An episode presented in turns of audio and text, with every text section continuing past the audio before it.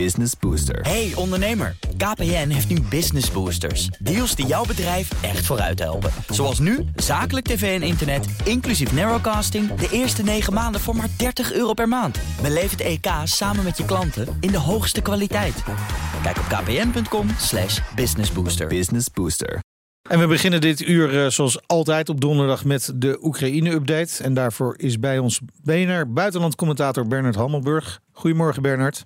Goedemorgen Meindert. Laten we eerst even het belangrijkste laatste nieuws bespreken. Er is vannacht weer een stevige aanval geweest op Kiev. Ja, uh, een nieuwe. En uh, de autoriteiten in Kiev melden dat er uh, een paar kinderen zijn omgekomen. Wat natuurlijk altijd vreselijk is. Ja. Eén volwassene en een aantal gewonden. Nou weten we natuurlijk nooit precies of dat waar is en hoe precies zit. Maar wat ik het, eigenlijk het interessantst vind, is de, de analyse die je nu van alle kanten hoort. Namelijk dat Moskou duidelijk bezig is um, met een soort offensief met als doel om um, de Oekraïne zo snel mogelijk te ontdoen van zijn uh, verdedigingsmiddelen. Want om je een idee te geven, heel, van, heel veel van deze raketten worden uit de lucht geschoten mm-hmm. door Patriots. Maar elke Patriot-raket kost 4 miljoen dollar. Ja. Um, en daar gaan de een naar de andere lucht in. En op een bepaald moment ontstaat er gewoon tekort.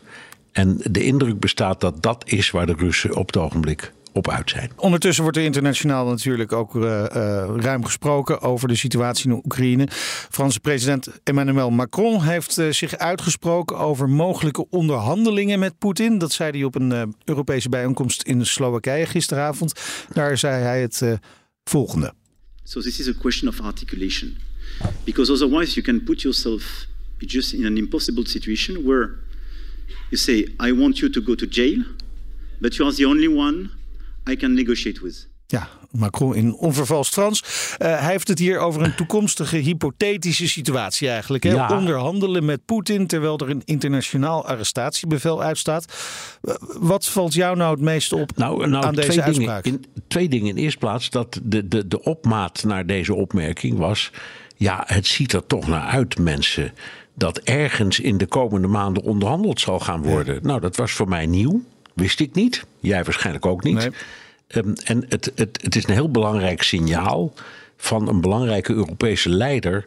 Dat het denken dus niet alleen maar gaat over het verstrekken van middelen aan Oekraïne om zich te verdedigen, maar ook wel degelijk over een situatie daarna onderhandelen. En dan die opmerking die je net liet horen, wat hij daarvan zegt, wat hij daarin zegt, dat gaat over Poetin. Hij zegt, ja, je kan moeilijk gaan onderhandelen met iemand die uh, op het internationale opsporingsregister staat. Hè? Want mm-hmm. het ICC, het strafhof, heeft een opsporingsbevel uitgegeven. En eigenlijk, als ik, het, als ik het zo lees en hoor en het hem hoor zeggen, zegt Macron: ja, dat was eigenlijk niet zo handig dat we dat hebben gedaan. Als je wil onderhandelen, moet je zo iemand niet. Uh, uh, op, moet je geen, geen arrestatiebevel tegen, tegen hem hebben lopen. Nee, er worden meer interessante uitspraken gedaan. Hè. Volgens uh, internationale wetgeving heeft Oekraïne het recht om aanvallen uit te voeren op Russisch grondgebied. Als dat uit zelfverdediging is. Tenminste, dat heeft dan weer een Duitse uh, uh, regeringswoordvoerder gisteren gezegd. In een reactie op die droneaanvallen in Moskou. Hè. Uh, nou is zelfverdediging nogal een breed begrip, Bernard. Het is heel ingewikkeld, mijn dat. Want ik vind altijd het interessantste voorbeeld een tank. Op het moment dat je die inzet om een inval te, te, te, te, ja, te weerstaan dan is het duidelijk een defensief wapen. Maar op het moment dat hij een beetje naar voren rolt en een tegenaanval begint, en dat gebeurt in, in, in elke slag eigenlijk, mm-hmm. dat is plotseling een offensief wapen. Dus waar ligt nou precies die grens? Ja. Hier gaat de discussie om het volgende. Hè? Um, de, de, de Russen hebben zich ingegraven uh, langs het front. Uh, met al die loopgraven waar we het al zo vaak over hebben gehad. En vlak daarachter liggen hun bevoorrading. Als je daar een aanval op uitoefent vanuit Oekraïne, laten we zeggen, dan kun je zeggen, nou dat is defensief. Ja. Op het moment dat je, zoals nu is gebeurd, een aanval uitoefent op Moskou, dan is dat de vraag of dat nog zelfverdediging is ja. of niet. Ik, ik weet het gewoon niet. Nee. Het is altijd een heel moeilijk punt. Je kunt zeggen, ja, dat is zo ver weg en zo ver buiten het wat ze dan noemen strijdtheater, dat dat gaat om intimidatie en om het ehm, verzwakken van de slagkracht of de, de motivatie van de vijand. Maar strikt genomen is niet meer defensief. Wat de Duitse regeringswoordvoerder Haberstrijd nu heeft gezegd, dat moet je een beetje voorstellen als de, wat bij ons de directeur van de Rijksvoorlichtingsdienst is. Belangrijke functie. Die heeft gezegd, jawel, dat moet je dan toch beschouwen als defensief. Nou, dat vind ik nogal wat. Nou, dat is zeker nogal wat. In ieder geval lijken wel uh, Groot-Brittannië en Duitsland wat dat betreft redelijk op één lijn te zitten. Hè? Want uh, de Britse minister van Buitenlandse Zaken Cleverly, die zei eigenlijk iets vergelijkbaars gisteren. Ja, al, al vond ik die ietsje zorgvuldiger. Want die zegt, je moet het altijd zien in het kader van het verdedigen van je eigen grenzen of je eigen linies. Uh, dus dat is een iets nauwere projectdefinitie uh, van, uh, van defensie.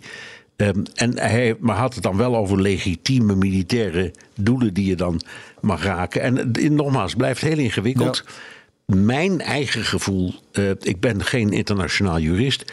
Maar in, in elk geval, mijn idee is dat op het moment dat je een aanval gaat doen, eigenlijk op de hoofdstad van uh, het vijandelijke land, ja, dan is dat een offensieve actie. En je kunt nog zoveel mooie woorden gebruiken, zoals Macron en de Britten ook doen. Ja. Maar je kunt dat moeilijk als defensief zien. Nee. Uh, dan even naar de situatie rond het uh, NAVO-lidmaatschap van, uh, van Zweden. Hè. vandaag staat er een ontmoeting tussen Zweden en Turkije op het programma. Turkije houdt dat lidmaatschap tot nu toe tegen natuurlijk. Hè.